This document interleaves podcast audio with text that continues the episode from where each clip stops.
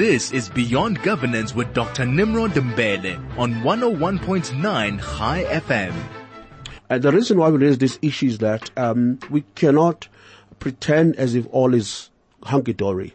Um, you know, when you have um, senior executive resigning uh, and with, without any cloud, the fact that you have these executive resigning without any cloud begs the, a far more deeper question that we all need to um, appreciate. And on that note, I'm going to take this opportunity to welcome my colleagues uh, who have just joined us. Uh, one is, of course, is Unathi uh, Mtoneni, who is the, you know, I want to say my chief, you know, um, you're known for ethics uh, at, at Da Vinci.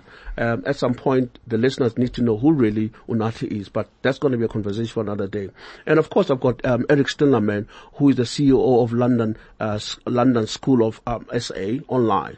Uh, I want to get this right uh, because it's important for London people. School of Business. London School of Business, SA Online. Yeah. So I need to get these issues correct so that people are able to put the pulse on the finger. I'm going to start with with um, uh, Eric. Now that Bonang has made a pronouncement, in my view, in terms of what business uh, assessment is when they look at this unprecedented um, resignation of the two top executive. And what is very clear from what I've heard him saying is the fact that there is lack of clarity in terms of what is the mandate of SOEs. Is the mandate of SOEs to promote social policy or is the mandate of the SOEs to promote commercial viability? And if they are commercially viable, obviously the yardstick is going to be different. What's your take on what, or your assessment of his uh, view from a business leadership point of view? Thanks, uh, Nimrod. Um, I think there are a lot of issues here, and one needs to zone in on the most critical issues uh, that that uh, that are pertinent here to to avoid confusion. The way I see it, and I've looked at the business press in the last few days, both Eskom and SAA are in a critical condition. In fact, I would say to to be coin an analogy, they're both in ICU. They've both got turnaround strategies. They've appointed um, what looked like the right people to run those turnaround strategies. And both the turnaround strategies are dependent on national government, the treasury, pumping in huge amount of capital back into SAA, bailing them out further.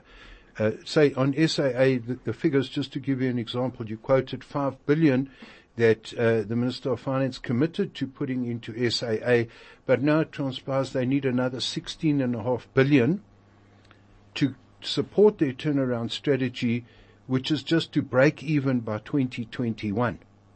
So, e- effectively, the banks in, in this morning's business day, the banks are reported as saying the banks are not prepared to roll over SAA's debt.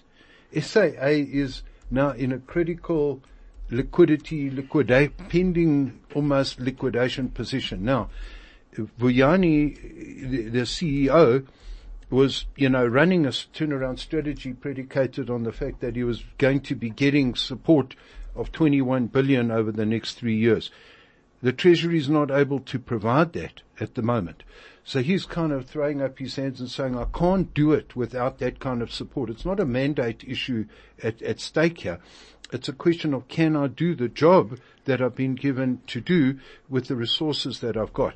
So the issue really then he's thrown up his arms and said, I can't do this job.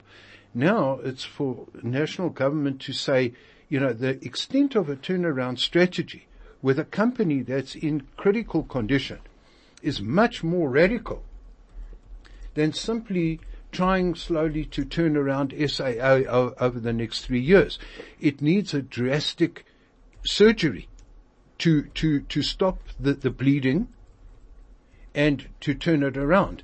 And there's huge political issues involved there in terms of workforce, in terms of trade unions, in terms of the political issues involved. Similarly, in, in the case of Eskom, where the numbers are 10 times greater, you're talking about a total debt at, at, at SAA of something like 350 billion rand, not 21 billion that they need. Government's committed 60 billion over the next three to five years, but they need even more. Now, uh, um, Phakamani, right? I'm pronouncing it Yes. correctly. Uh, Hadebe, he was fainting in, in trying to, to consolidate and manage all the different stakeholder in- interests to do the job. The, the fact is, both these jobs and this turnaround uh, uh, situation that we're in, especially with state-owned companies, is an incredibly difficult task. And how we actually uh, so so some kind of a you know crisis management you know they have a war room on Eskom I see in, in just one more comment on Eskom before I hand it back to you and my colleague here. Um, the, gu- the, the, the, the, the, the, the economy went down 3.2% in the first quarter of this year.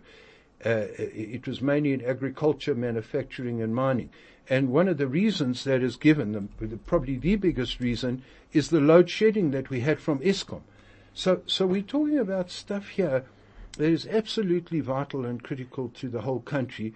And it's not simple to resolve. It's certainly not a theoretical issue about what does the board do and what does the CEO do and what does government do. Everybody's got to put their heads together in a national crisis management campaign to try and find a solution. It's not easy. Okay. Thanks for, for, for that insight. Um, you know, Unathi. um, I mean, I think Eric sort of, um, you know, um, elaborated quite a bit in terms of obviously stating the facts that all the SOEs are in, in ICU. And, but, but juxtapose what Eric has mentioned with Bonang's issue of the mandate because ultimately, that's my view. Ultimately, if you do not clarify what is the purpose of Eskom? What is the purpose of SAA? In a clear fashion, you're more likely to end up in issues of liquidity. You're more likely to ad- to end up issues of, of, of crisis. You're more likely at, at, at issues of, of, of insolvency and so on and so forth. Does that hold or there are bigger issues at hand? Uh, good evening to the listeners. Sure. Um, I think, sorry, excuse me. I think we must have a very orthodox um, problem-solving approach to this. I'm not convinced that the real issue is the mandate issue. South Africa as a country has a long history of SOEs, even during apartheid. And if you read what those SOEs did in those days, I mean, one of the simple conclusions is that they also had a dual mandate.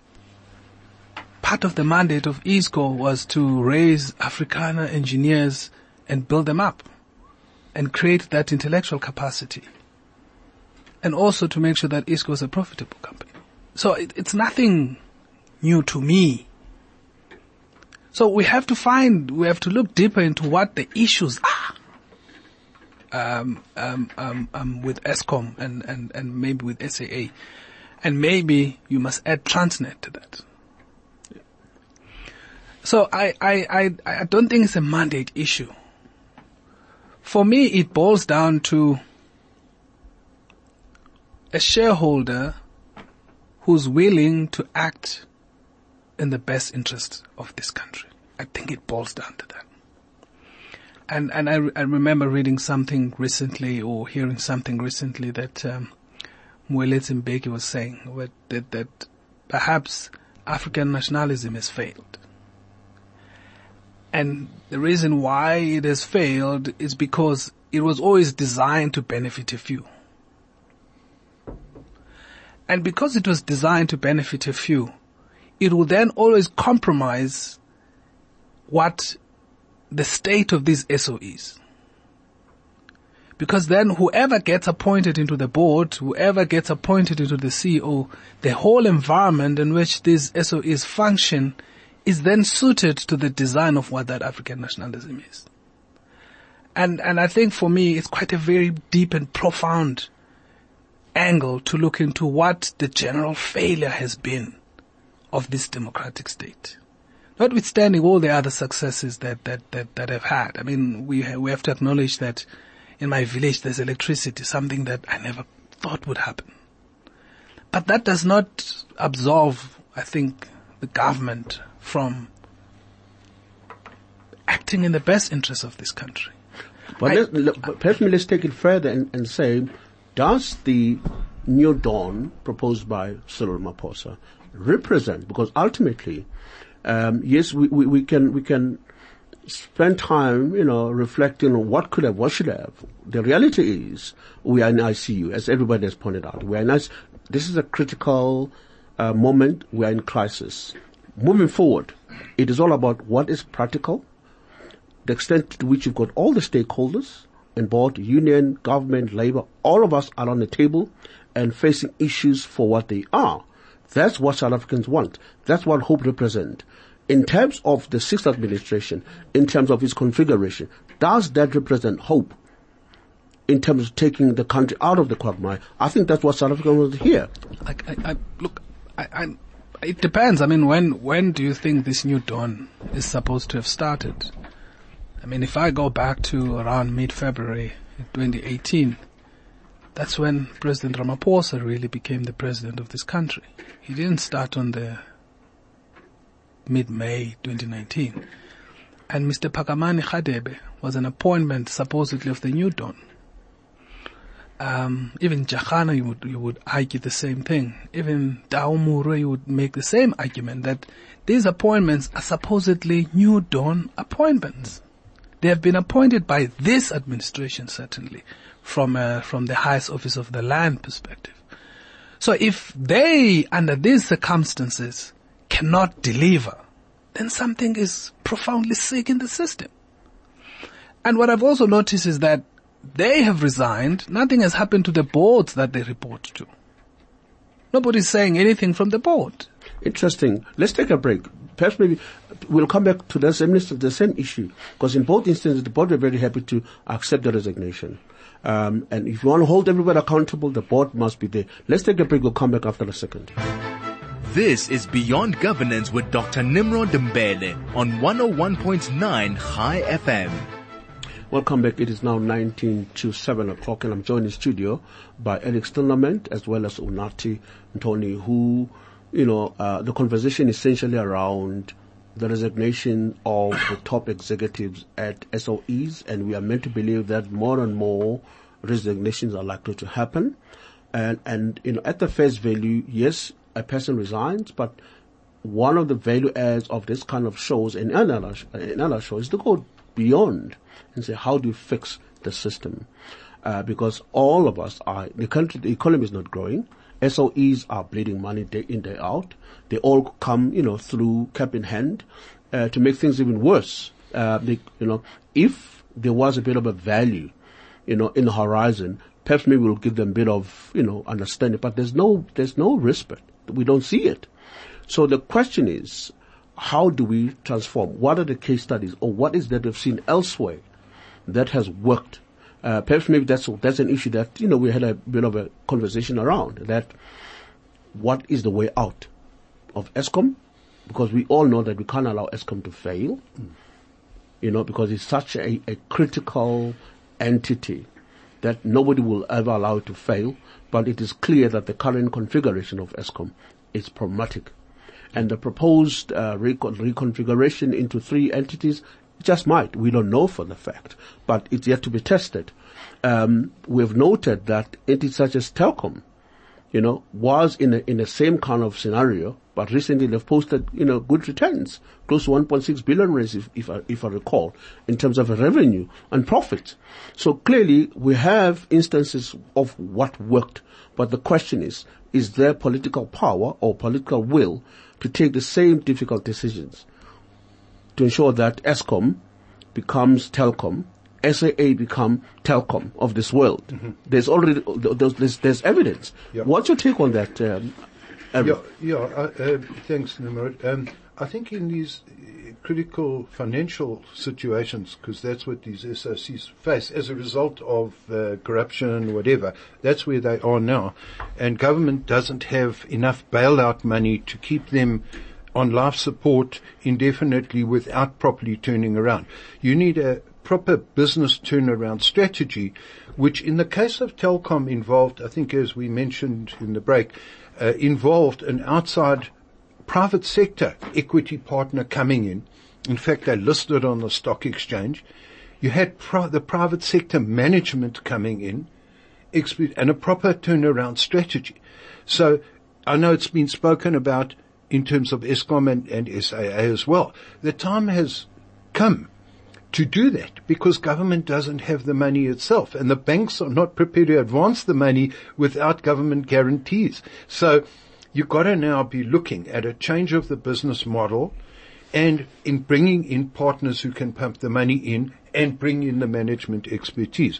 If you look at the other success stories, some of the toughest decisions, if you look at 1994 when we inherited an insolvent country post-apartheid, Trevor Manuel had to recognize that before we can go ahead with the reconstruction and development of South Africa on, of the development agenda, we needed what was called GEAR, the Growth and Economic Reconstruction, which was essentially a self-imposed austerity program, cut expenditure and raise revenue, get SARS to collect the tax that is due, improve the culture of payment in terms of stimulating that side, the revenue side, and reducing unnecessary staff and expenses. So, you know, in Eskom you've got 45,000 people.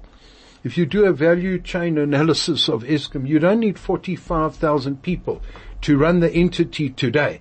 Can, how much can you cut into that? Politically, because of the trade unions, it's a very difficult thing to do. But what you can do, you can do a combination of any t- turnaround strategies. How do we increase the revenue? All the municipalities, municipalities don't pay what's due to Eskom. That's how you improve the cash flow on, on the revenue side and the cash inside. On the cash outside, you start a process of natural attrition where you reduce the 45,000 to maybe 10% by 4,000 and you start to have a scenario that is real and that can show the banks that you mean business. Banks, banks understand the bottom line financial ability to implement those tough decisions under tough conditions. And, and you have to have, unfortunately, uh, as I say, the uh, Hadebe at, at CEO was fainting because he couldn't actually handle it. You need a seasoned private sector business rescue practitioners to go into those SOCs. They're not guys that pass transformation tests. They're guys that know how to rescue companies. I, I want to I want to disagree with you on- Okay. on, your last point right. um, for simple reason because it doesn't matter who sits at the helm. Yeah. For as long as the business model is flawed, it doesn't matter which planet you come from. Yeah. When you're going to deal with a business model Yeah. that does not appreciate what makes business sense, you In know, a way, and and yeah. and you don't get the support from the shareholder, because the shareholder has to be on your side. As Telkom, for an example, when Sipho came through, when uh, you know uh, the then CEO, you know, uh, Caesar came through, and and and you know. Mm-hmm. Those other guys. It was very clear that the, the shareholder was, was, you know, had to back them up Sure. and them taking very unpleasant decisions. So, so, so, so these are competent people who were there, but who had a political backing. You can find those guys. You know, so Brilliant. You know, so without a political backing, without the shareholders, who is attuned, in my view, it doesn't matter what you do. Unathi. Thank you. I think there's a slight uh, difference with Telkom, which might have a, a profound difference. Maybe the biggest turnaround at Telkom happened when Telkom went on an IPO. What that meant was that the shareholder activism at Telkom was no, was no longer happening directly through the executive. It would then happen maybe through the PIC which is a slightly different method for shareholder activism. In other words, there's no minister that goes to an AGM meeting um, for Telkom. And obviously then you had other shareholders that are also part of that. And you, even if you appoint the board of Telkom, you appoint it through a national, through a normal AGM. That is a fundamentally different type of shareholder activism that you get when you have Minister Pravin Gordhan goes and addresses the public about operational issues at Medupi. Fundamentally different. Because all of a sudden now it's, there's share, there's, there's, um, um, load shedding six weeks before the national general elections. And therefore this is now no longer a simple operational matter. Now this is a political matter. So that is a, for me, is a, is a, is a, is a profound difference in how shareholder ac- activism happens. But the other thing I, I want to raise uh, differently is why do we need a Department of Public Enterprise? Why do we need that? Because there is none of these SOEs that does not align to a line department. Already you create a problem because now you have two executives responsible for that. So you have the Department of Energy responsible for policy issues. Now you have the Minister of Public Enterprises supposedly re- responsible for shareholder activism. Already you're creating a difficulty for yourself. Mm. And I'm not convinced even to this day why you do need to have a Department of Public Enterprises. Well, that's part of the problem. I think, I mean, I agree with you, um, because you are obviously opening up a can of worms in terms of um, two ministers who may not necessarily see eye to eye. Yeah. Um, that on its own uh, create um, red tape that is unnecessary. Mm-hmm. Um, you have to deal with egos at the ministerial level. You have to, you know, even the DGs uh, who are supposedly administrators. Uh, if the if the ministers are not talking or do not want to talk, in practical terms, um, nothing's going to happen. Let me make a practical example. The Minister of Education and the Minister of Social Development. Uh, we have seen that why there is a movement of early childhood from social development to Department of Education. Um, earlier on, it would have been a lot smoother if the two ministers were able to speak. But because the two ministers were obviously not necessarily speaking to each other, it complicated what ordinarily would have been a rather smooth uh, transition. But I just want to echo your view, Unathi, in that uh, stream, part of the streamlining is to consolidate. You know, let's not have all these ministers. One is responsible for policy, one is responsible for monitoring or execution. So if you align the two, uh, you are more likely to have a speedier resolution, um, you know, in terms of the issues. Uh, uh, uh, uh Nimrod, thanks. Uh, I don't think, you know, right now, the, those are the most burning issues. I mean, in this particular case, you've got three ministers who are all very like-minded and a president. You've got Cyril, you've got Gwede Mantashe in energy, minerals and energy, you've got Chitla Mboweni in finance, and you've got Pravin Gordhan. They're all Cyril's people that are, have got a common agenda. I don't think they're confused.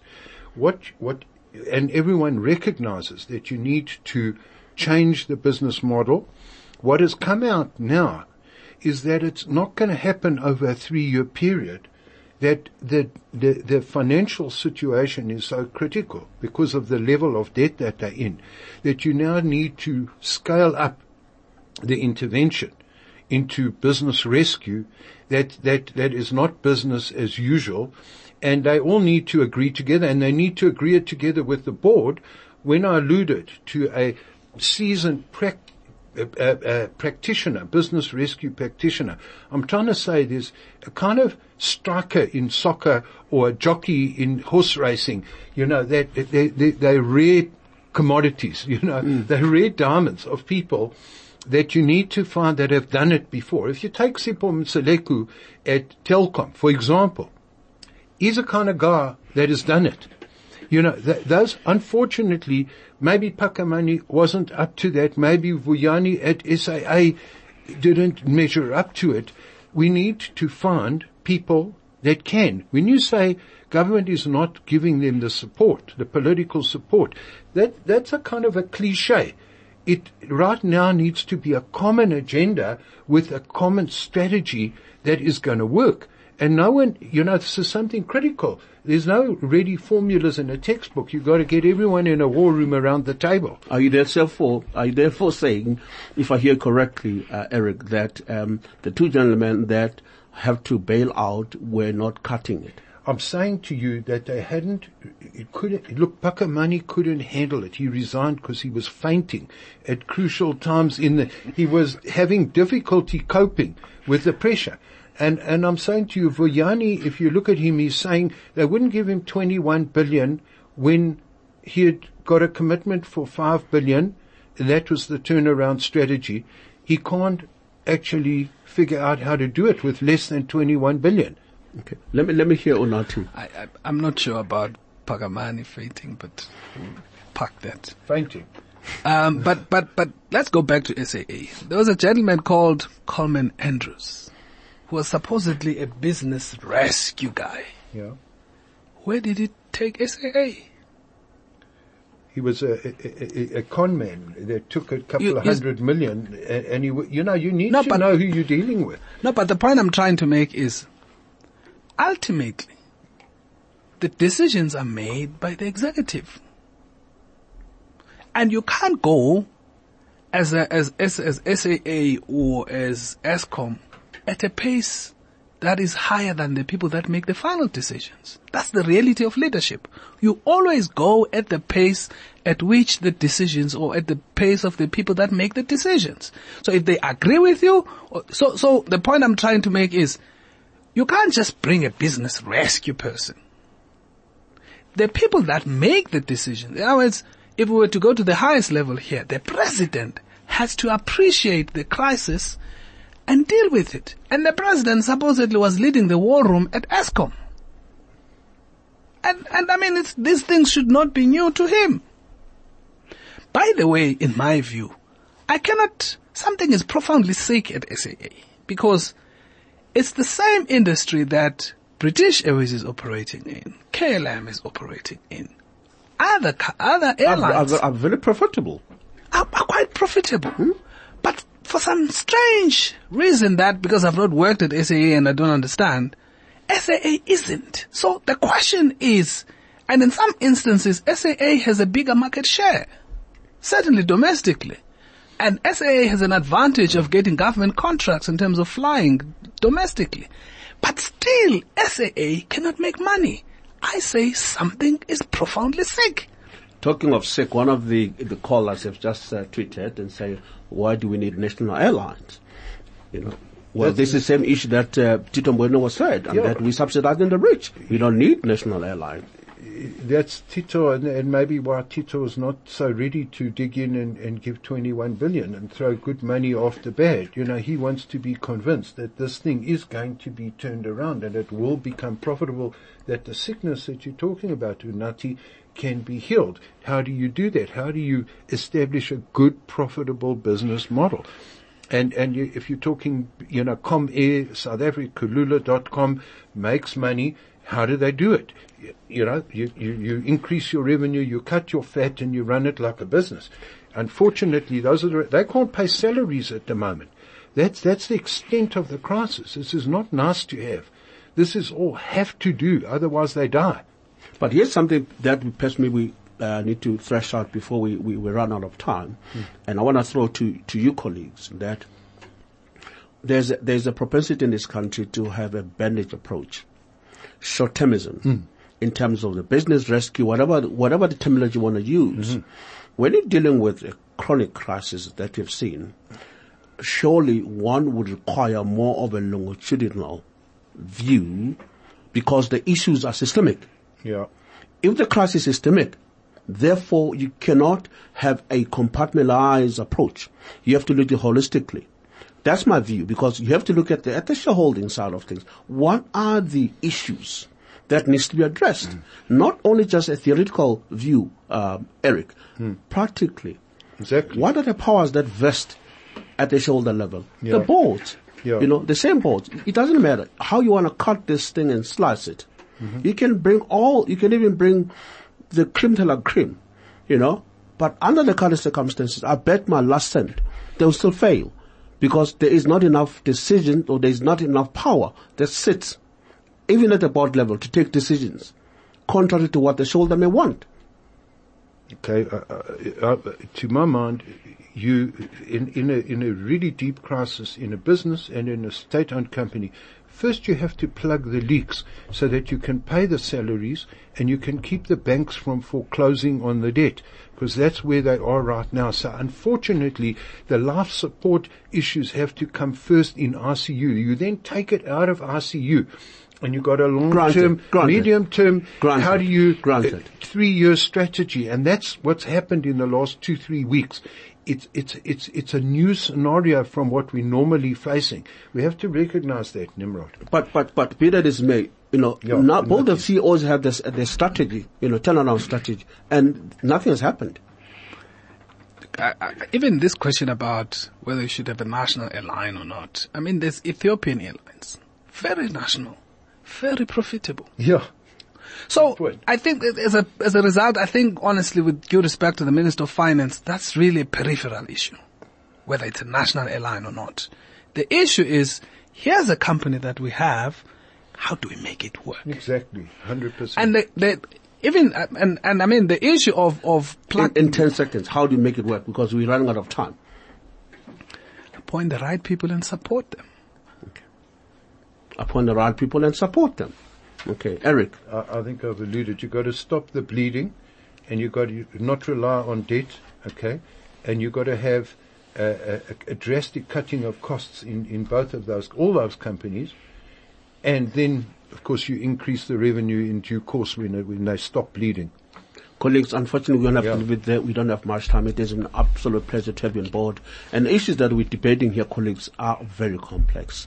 And there's no silver bullet. It is quite interesting that uh, business leadership, SA through Bonang Mohale, there's a perspective. You colleagues, uh, in your own spaces, there's a perspective. So cumulatively, we're likely to have a position that could deal, that could address the immediate bleeding of these entities and look at profitability by bringing other entities or examples of what really worked. Uh, and, and, and that require political decisions that are not so pleasant. Exactly. But if you are running for popularity context, perhaps maybe that's not a, that's, you have to stay out of the kitchen. Until we meet again, it has been absolute pleasure. Have a good one. I think.